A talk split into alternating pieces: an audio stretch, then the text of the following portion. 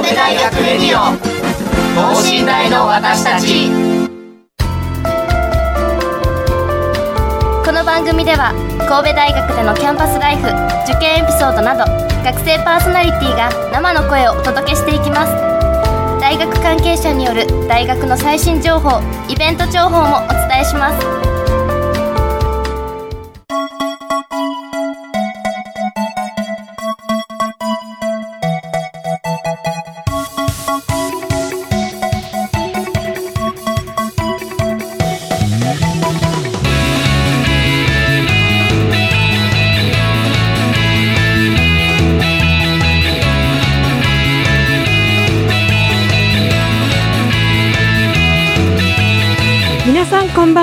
経済学部3回生の伊藤真理です。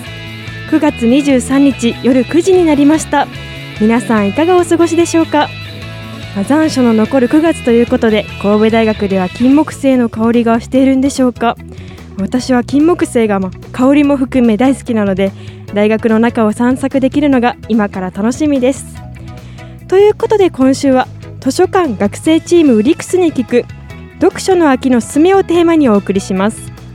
9月も下旬になりだんだん秋らしくなってきましたね。ま、秋というと食欲の秋スポーツの秋そして読書の秋と言われるように、ま、今回は読書の秋特集ということでゲストの方のおすすめの本などをお聞きしていきたいと思います。それではこの後ゲストの登場です。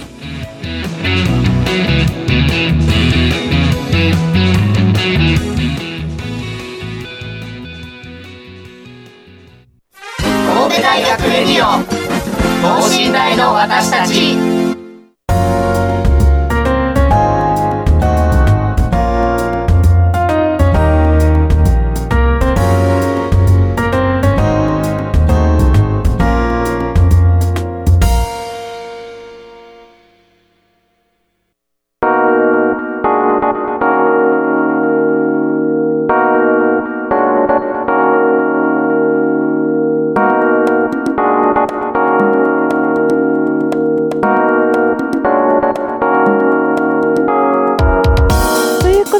週は図書館学生チームリクスに聞く読書の秋のすすめをテーマにお送りします。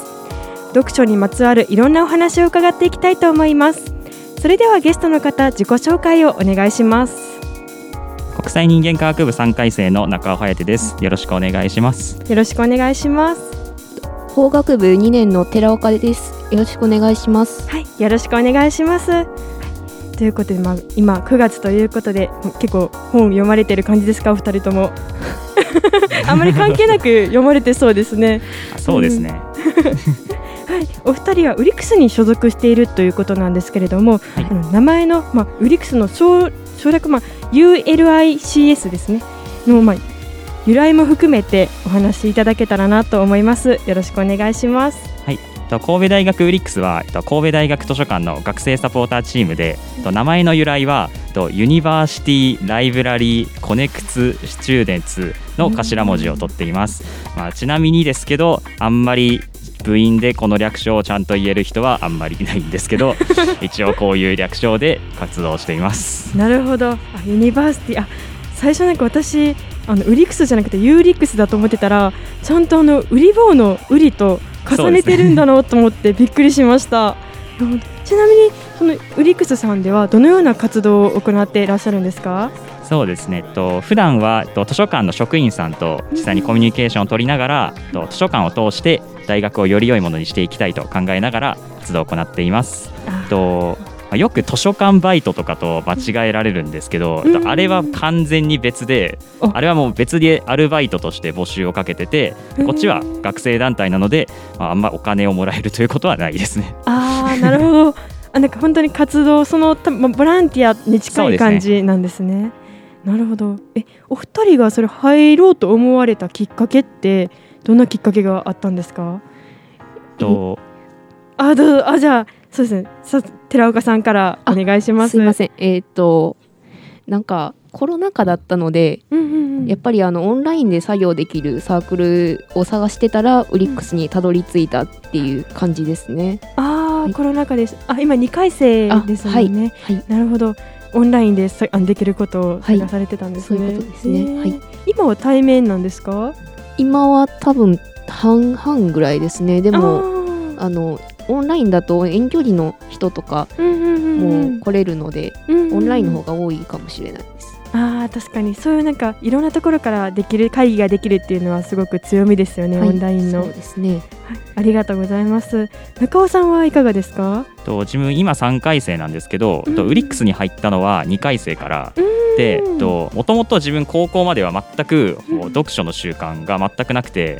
でその時に1回生の時にもう自分の時は一番そのコロナの制限がきつかった時だと思うんですけど、ね、私もです。3回生なので。で、ね、まあその時に自分大学からまあ徒歩5分ぐらいのところに下宿してるんですけど、まあ、図書館は空いてたので、まあ、なんとなくまあ、本読むかみたいな感じで始めたところなんか読書にはまり始めて、でなんかもっとこの面白さをなんか伝えていけたらいいなと思ってその時に見つけたのがウリックスでしたね。ああそうだったんですね。あ自分が体感してももう素晴らしかったからもこれは人にも伝えようと思って入られたんですね。すねえー、2人とも素敵な理由で私も本は昔読んでたんですけど、はい、最近やっぱり読むこと 読む機会自体が少なくなってしまったので、ね、ちょっとお二人に今日啓発していただきたいなと 思いました。ございます。それではあのウリックスさんは部員数って何人ぐらいなんですか？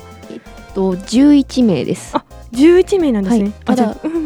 あのすみません、えっ、ー、と、あ全然全然。とただ、うんうん、えっ、ー、とずっと募集しているので、年中募集しているので、うんうん、いろんな方がいて、それこそ中尾さんみたいに2回生から参加される方もいますし、大学院生の方もいます。ああ、大学院生の方もいらっしゃるんですね。はい、へえ。なるほど。あ、じゃあ少数制型で。皆さんで一丸となって頑張ってる感じで、はい、ああそうだったんですね。えもう本当に11名の方で大体まあオンラインだったりとか、まあ、対面で活動されているってま感じなんですか？と職員さんがいるので職員さんと部員の人っていう感じですね。ああもうまとめてくださる感じなんですね、ね。職員さんが。あなんか私からそのほんわかした印象があるんですけどその部の活動雰囲気はどう感じておられますか？とゆるいです。めちゃめちゃゆるいです、はい、めちゃめちゃゆる あのさっきも言ったんですけど、うん。うん、あのやっぱり大学院生から入る方もいますし、うんうんうん、2回生からっていう方もいるので、うんうんうん、あの上下関係がまずそもそも存在しないっていうのとやっぱり本が好きな方が多いのでおとなしい人が多いっていう印象がああ、ね、なるほど。あじゃたまになんか自分が読んだ本の感想とか話し合ったりするんですか？結構自なんか ULiCS はなんか Slack っていうアプリを使って活動してるんですけどなんか自分の好きなものとかイベントだったりとかをなんかおすすめしたいものとかもう気軽に投稿し合ってあそれいいねみたいな感じで結構交流してますね。本当にまあ大学院生もだしなんか職員の方もそういうの投稿して結構和気あいあいと本当ですね。スラックは更新されてますね。確かになんか図書館の活動だけじゃなくて、まあ、自身の、まあ、読んだ本の感想だったりとか、ね、紹介も入れることができてとても楽しそうですね、はい、本当に。そうなんですね。ちなみにその私結構まあ、やはり1回生の時にコロナであったこともあって大学に行く機会というものがなかったので、まあ、その分大学巡りみたいな感じでいろんな大学をちょっと転々と見に行ったんですけどなんかそん、まあ、お好きな図書館とかってお二人あったりするんですか？好き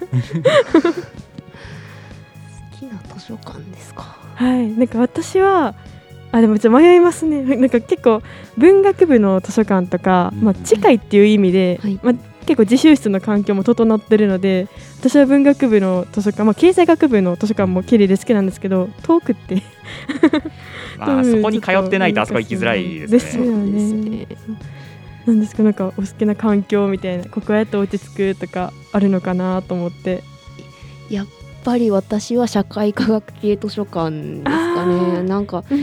もう神戸大学って調べたら、うんうん、まあ六甲台第一キャンパスと、うんうん、あのすごい確かに確かに。あの重厚な感じがいいですよね、はい、本当に、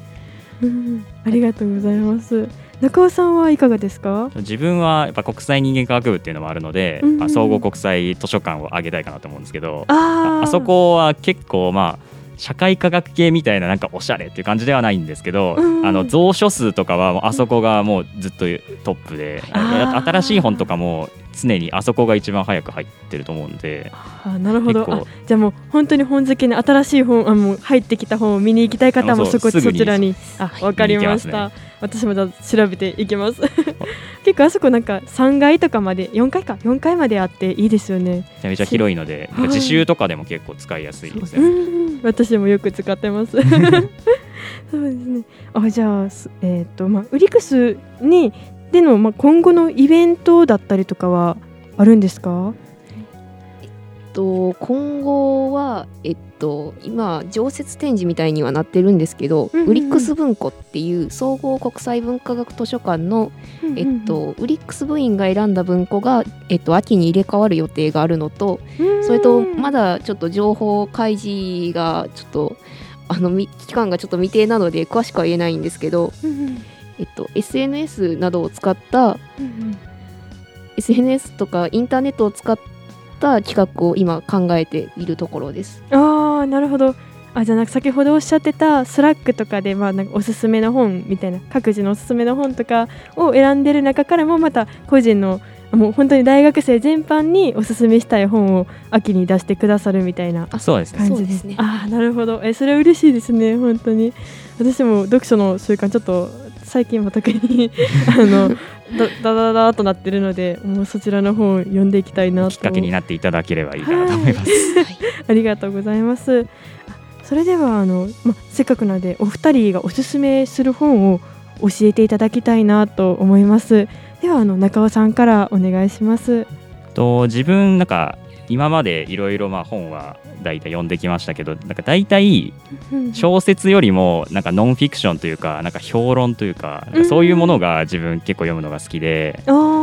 となんか今回はその、まあ、あまり本を読まない人向けというか、まあ、小説は読んでるけど、まあ、それ以外なかなかやっぱり小むどうしてもなんかそういうノンフィクションって小難しいイメージがあると思うので、うんなんかそういう人向けに、まあ、一つ紹介したいかなと思ってるんですけどあぜひお願いします。となんか岩波科学ライブラリーっていうレーベルがあるんですけどそ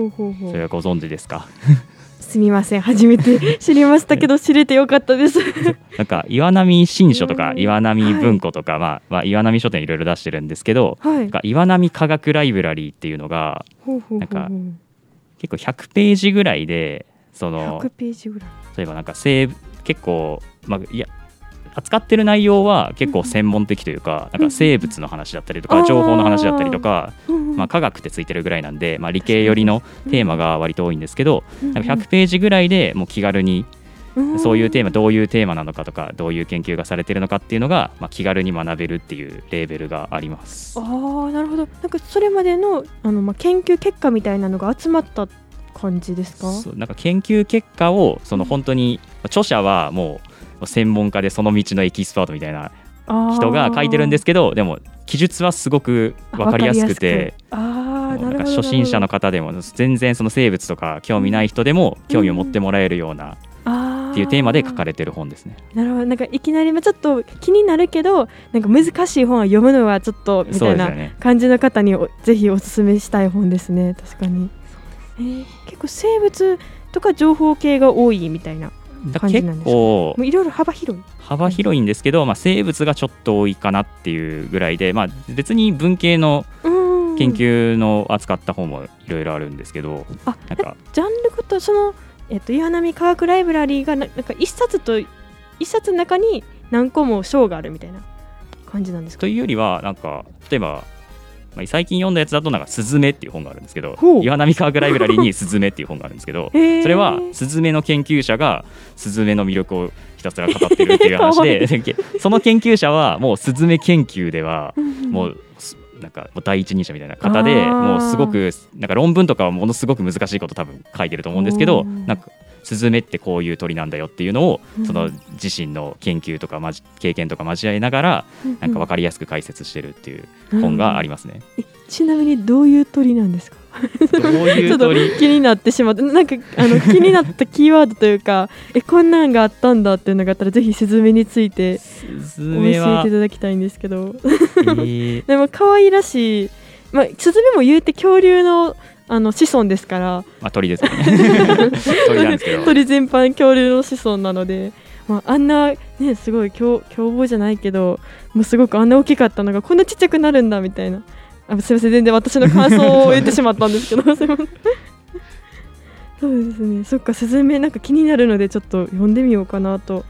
えその岩波科学ライブラリーはその、そあの国分の図書館に、まあ、一列的な感じであるんですか？となんかもともとなんかあんまり書店で多分見ないと思うんですよ。岩波科学ライブラリーって。でなんか価格もなんか1500円ぐらい、100ページちょっとの本で1500円ぐらいって結構高めだと思うんですけど。割高に思いますね。大学図書館には結構一番新しいやつとかももうすぐ入ってるので、えー、一応なんか科学ライブラリーでというよりは例えばその、まあ、スズメだったら多分生物の棚にあったりとか、あそういう感じでバラバラになってはいるんですけどバラバラにジャンルごとにジャンルごとです、ね、置いてある感じ、ね、なんかもう難しい専門書の横になんか岩波科学ライブラリーのスズメがあったりとか あそういう感じに並んでますね。あじゃあ自分が興味がある分野のところに頼んでこ行って岩波科学ライブラリーを探したらいいみたいな。まずその導入としてはめちゃめちゃいい本かなと思いますね、ありがとうございます私もちょっともともと理系だったので、はい、なんか理系小生物の話とか結構大好きで学びたいなと思ってるんですけどもうわからないなみたいな 感じのことがあったのでぜひ岩波科学ライブラリー読んでみます。ありがとうございます。ではあの続いて寺岡さんはいかがですか？えっとじゃあ中尾さんが小説以外のところから紹介されたので、うん、えっと私はレーベルじゃないんですけれどもあまり本を読まない人向けだったら、うん、えっと本屋大賞の本をおすすめしたいなと思っております。本屋大賞のはい、えっと本屋大賞って結構そのテレビとかで聞くことがあると思うんですけど、ね。うんうん、えっとなんで本屋大賞かっていうと、うん、えっと芥川賞とかと違って、えっと、本屋の店員さんがあれ選んでるのであーあー、うん、そっかなるほどやっぱりその読みやすさで言うと、うんうん、やっぱり本屋大賞が結構いいんじゃないかなって思ってます。あの確かに、はい、なんかうんあどうぞどうぞ。すみません。あすみません。芥川賞とか直木賞とかって文学的評価っていう観点があるので、うん、ちょっと難しいことが結構多いんですよ。うん、で、まあ本屋の店員さんが選んでるんだったらまあ間違いはとりあえずなさそうかなっていうのが確かにあります。そうですよね。結構芥川賞とかそのそういう専門家の方が読まれてるイメージなので私としてもちょっと手をつけにくいなっていう印象があるんですけどやはりなんか、まあ、同じ、まあ、一緒あの同じ生きてる人いや同じ一般人の方ですかね。そうですね。普通に本が好きなすいません。日本語が思いつかなくて。あの普通に本が好きな方が読まれている本でこれいいなっていうのがあったらもうそこのそあの本屋大賞で出してくださってたら私たちも読みやすいなと思います。ですね。確かに。そこから手をつけていくっていうのもいいですね。はい。と思います。ありがとうございます、はい、ちなみにお二人はあの本の読み方ってどういうふうに読まれてますか？例えばその先ほどのノンフィクションだったらあのメモ取りながらとか自分が興味があるとかメモ取りながらだったりとか、まあ、小説だったらまあなんか気になる文章をちょっと、まあ、またメモになっちゃうんですけどメモ取りながらだったりとかあの、まあ、あらすじから読むだったりとかなんかいろいろあると思うんですけどどう読まれてるのかなと思って。そうですね、えっとまあ、自分はなんか小説とノンフィクションで結構読み方変わるかなと思ってて。小説は、まあ、基本的に何の整理もせずに読むことが多いかなと思ってて、うん、あらすじとかも全然読まないし、うん、本当に一から順番にバーって読んでいくっていうのが多いとは思うんですけど、うん、とたまにその登場人物がめちゃめちゃ多い作品とかだったらなんか例えば作品名スペース登場人物みたいな感じで多分なんか表とか多分出てくると思うんでそういうの見ながらあこの人はこういう人かみたいなのを 確認しながら確認しながら読まないとちょっと理解が追いつかない小説がたまにありますよね。あ確かに。なんかどんどん人物増えると分からなくなってきますよね、ね、私もなんかアガサ・クリスティのあのあちょっと名前忘れちゃったんですけど昔読んだあのあの電車のパンドラでしたっけ？パンドラの箱でしたっけ？あなんかちょっとクリスティはあんまり読んでないですね。すみません。えー、全然全然。モンテクリスト博しかちょっと知らない。おすごいかかよ。なんかそれも10人以上出てきて、なんか犯人どれか探す以前に誰が誰かわからないみたいなことがあるなと思いました。なるほど。ちなみにあのノンフィクションではどういうふうに読まれてるんですか？ノンフィクションは結構自分はメモを取る派でなんかあのすごいなるほどって思ったことは割と、まあ、スマホだったりノートだったりメモを取りながら読むことが多いかなと思います。ああ、それは結構まとめたり最後したりするんですか？まとめる時もまああるんですけど、なんか本当に気になったフレーズをそのままココピーというか感じでまとめて。後から読み返して、なんか内容がパッてわかるようにはしてます、ね、すごい。内容がパッとわかるようにまで。なるほど。私も気になったやつだけとりあえず書くみたいな。まあでもそういう本も多いですね。ありがとうございます。まあ実際も登場人物が多かったりだったとか、はい、まあ、新しいことを学ぶっていう点ではやはりあの、まあ、振り返ってみたり書いてみたりするっていうのが大事ですよね。めちゃめちゃ大事だと思います。ありがとうございます。寺岡さんはいかがですか？えっと、これはそのミステリーノンフィクションをあまり読まないからかもしれないんですけれども、うん、そのえっと、まず何回も読むことを前提に本を読んでるのであのこれ漫画も一緒なんですけど、うんうん、こうまずざっって読んで、うんうん、たまにそこでちょっとあのさよならする本もいるんですけどあちょっとなんか自分と合わなかったりする本ってありますよね。ありますので。うん、でそれであのそれで何回も読んでいってやっと理解するっていう感じです。なるほどなるほど。あじゃあもう何度もメモとか取らずに、はい、本当に繰り返し本を読むことによって刷り込んでいくといいますか。そうですね。最初の1回はもう本当に適当に読んでる感じさらっと。はい。なるほど。あ私の妹と同じ読み方ですね。私の妹も何十回読むんだぐらいもう本当に何回も同じ本読んで。でも私より読んでる本数多いのですごいなと思って。でも確かなんか本当に博識なのでもうすごく寺岡さんとかも中尾さんもですけどすごくいろいろ詳しいんだろうなって思います。ない気がします。それはないと思う。私も頑張って読んでいきます。ありがとうございます。ちなみにお二人がその本を選ばれる時ってなんか基準とかってあったりするんですか？と自分は割と大学図書館の新刊をめちゃめちゃチェックしちゃう派で、なんかそこで気になったタイトルとかは結構まずメモしたりとか、なるほどあとなんかツイッターとかインスタグラムとかで結構本なんかおすすめの本紹介してるとか、あとなんか例えばまあ、岩波書店だったり講談社だったりなんかそういうなんか公式のツイッターが発信している情報とかでなんか気になった本とかがあればなんかなるほど。SNS も活用してそうです、ね、自分の好きそうな本を探していくみたいな。そうですね。へえあなるほど。確かに SNS も活用できますよね今やったら。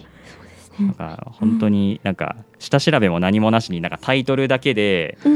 借りる時もまああるんですけど、そんなにうまくいった試しがないので、なんか一応ちゃんとなんか読みたい本っていうのはもうその自分ブクログっていうそのなんか読書を記録するなんか読んだ本とか気になる本とかあの登録するアプリがあるんですけどそこに読みたい本を全部ストックしてその例えば図書館行った時になんかそれバーって見て、なんかこれ今日借りよ借りてみようかなみたいな。っていうのも過去の自分がその面白いと思って記録してるものなんでなるほど、まあ、なんかその場でパッて 行って興味持った本よりはまあ信頼できるかなと思って。確かに。事前のちゃんと下調べの上で。そうですね。ですね。なるほど。わかりました私もどんどん記録つけて一応スクショ取るんですけどね。そのまま忘れちゃうんですよね。でもスクショどんどん流れちゃいますね。そのブクログというものをちょっとアプリですかね。あります、ね、はい、あちょっとダウンロードしてみます。ありがとうございます、はい、ぜひ活用してください、はい、一応ウリックスもブクログをやっているのであそうなんですか、はい、あじゃあ信頼の ID 入れたらいけるみたいな。そう。あれどうしたらいけますっけ？いやなんか神戸大学の、うんうん、なんかウリックスで多分検索したら多分アカウントが出てきて、なんか例えば過去のそのまあ、ブリックス文庫だったりとか、なんか読書会とかで紹介した本がもうずらっと並んでるっていう状態で、もうその子に登録されてる本はブリックスの部員の誰かがおすすめした本っていう状態になってますね。なるほどなるほど。あじゃあもう皆さんのおすすめの本も一覧として。一覧で一気に見れるので。ああそれも便利ですね。あわかりました。そのどちらもちょっと見て、まあ、自分用とあとその大学の皆さんがおすすめしてくださってるの アカウント切り替えながらうまく 登録しなしてるんですけど。ああそうなんですね。なるほどなるほど。わかりました、はい、ありがとうございます。寺子さんはあの本選ぶ際はやはり先ほどおっしゃってた本屋大賞の本が多いんですかね？あそれはそうですね。ただ、うん、あのやっぱりそのお値段のことがありますので結構かかりますよね。確かに。文庫を買うことが多いですね。それよりは。なるほど。ただその文庫ってあのこれあの図書館じゃなくて本屋さんの話なんですけど、文庫ってこういっぱい種類があって、私結構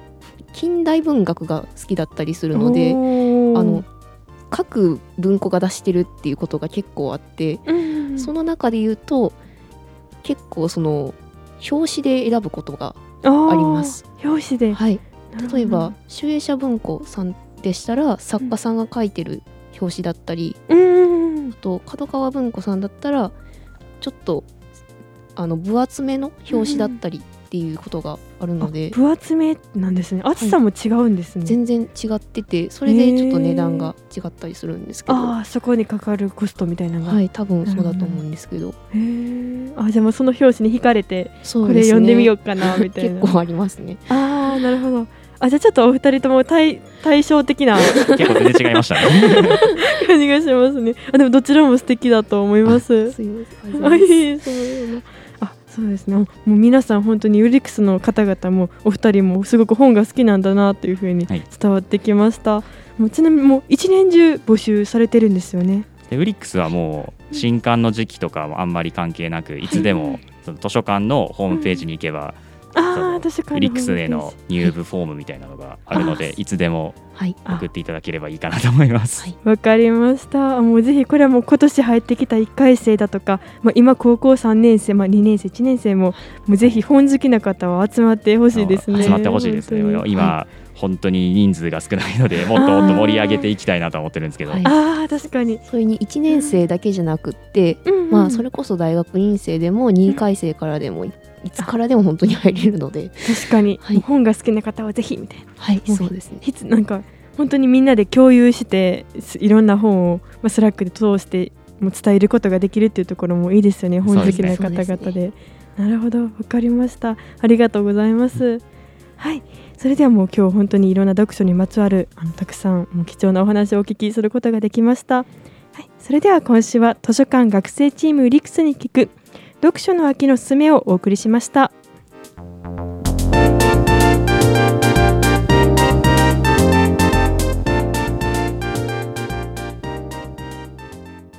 神戸大学レディオ等身大の私たち。